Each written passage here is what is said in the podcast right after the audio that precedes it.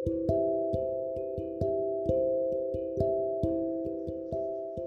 Friends कैसे हैं आप? मेरा नाम है रिद्धि और आप सुन रहे हैं स्टोरियाना बाय रिद्धि। आज मैं आपको सुनाऊँगी लक्ष्मी और गट्टू की कहानी। एक समय की बात थी कि एक गट्टू और चिंकी भाई बहन रहते थे। हाँ और एक दिन जब उन, जो, सरस्वती जी थी ना, तब, वो आने वाला था दिन। तो जब वो दिन आया, मम्मी और दादी पीले वस्त्र पहन के सरस्वती माता की पूजा करने लगे। और उसके बाद जब उनने पूजा कर ली, फिर मम्मी अपने कामों में जुट गई। फिर उन दोनों ने कहा कि, दादी, आप तो हर त्योहार की कहानी सुनाती हो। इसमें भी तो कोई कहानी मानी होगी ना? दादी ने कहा हाँ बेटा, मनी तो है। तो हमें सुनाइए ना।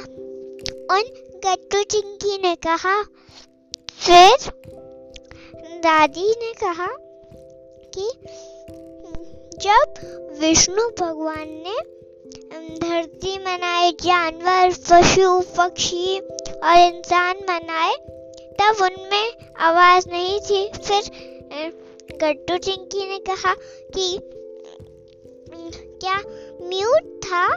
फिर दादी ने कहा हाँ सब म्यूट था। तुम्हारी भाषा में गए सब कुछ म्यूट था। फिर एक दिन विष्णु भगवान ऐसे ही बैठे थे।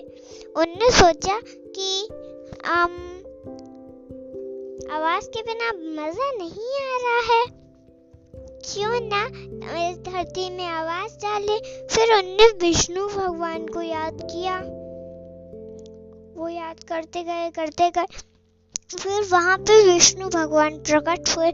विष्णु भगवान ने मतलब जो दूसरे भगवान थे, उनने विष्णु भगवान को याद किया तो फिर उन्हें पूरी कहानी बताई विष्णु भगवान को। और उसके बाद विष्णु भगवान ने ये कहानी पार्वती जी को ध्यान करके बताई। फिर पार्वती जी प्रकट हुई, फिर उनने सारी कहानी डिटेल में बताई। और उसके बाद वो समझ गई कि क्या हुआ। फिर उनने अपना दूसरा रूप धारण किया। इतने अच्छी माँ उनके चार हाथ, एक हाथ में माता एक हाथ में माता और एक हाथ में मोती, एक हाथ में वीणा, दूसरे हाथ से वो बजा रही थी। ये सब देख के वो आश्चर्यचकित रह गए। फिर उनने सब में आवाज़ डाल दी।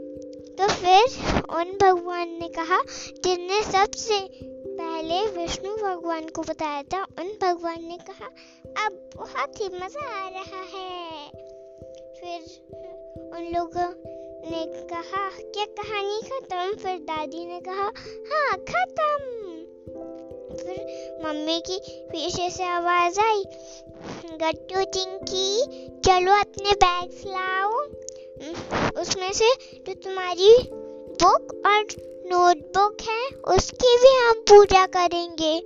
फिर दादी दादी से उन दोनों ने पूछा कि उनकी पूजा क्यों करनी है? वो तो हमारी बुक्स हैं। फिर क्यों?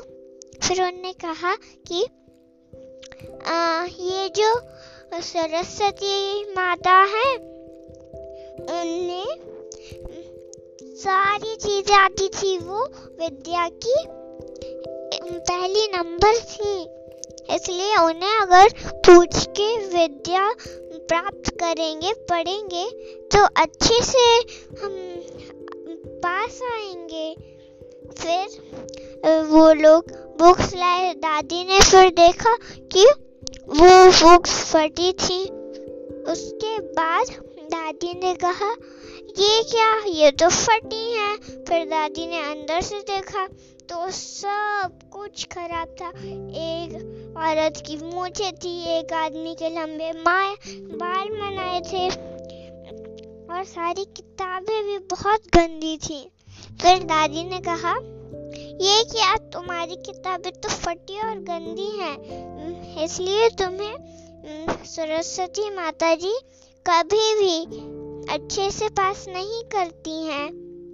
तुम अच्छे से पढ़ाई करा करो सरस्वती जी तुम्हें बहुत सारी बुद्धि देंगी। फिर उन, उन दादी ने और कहा कि अगर तुम इसमें कबर लगाओ और अच्छे से ये चित्र मिटा के पढ़ो तो पढ़ने में मज़ा भी आएगा। फिर उन लोगों ने ऐसा ही किया। दादी माला के गोल गोल मुद्रा गिन रही थी। तभी बीच में उनके गट्टू चिंकी आ गए उनके रूम में। फिर उनने कहा ये देखिए दादी, हमने कवर लगा लिए हैं और सारे चित्र भी मिटा दिए फिर दादी ने खोल के देखा तो बुक बहुत अच्छी थी बहुत अच्छी साफ़ सुथरी फिर दादी ने कहा हाँ ये हुई ना बात, ऐसे ही हमें सारी किताबें रखनी चाहिए। फिर सब लोग हंसने लगे। कहानी खत्म। आज के लिए बस इतना ही।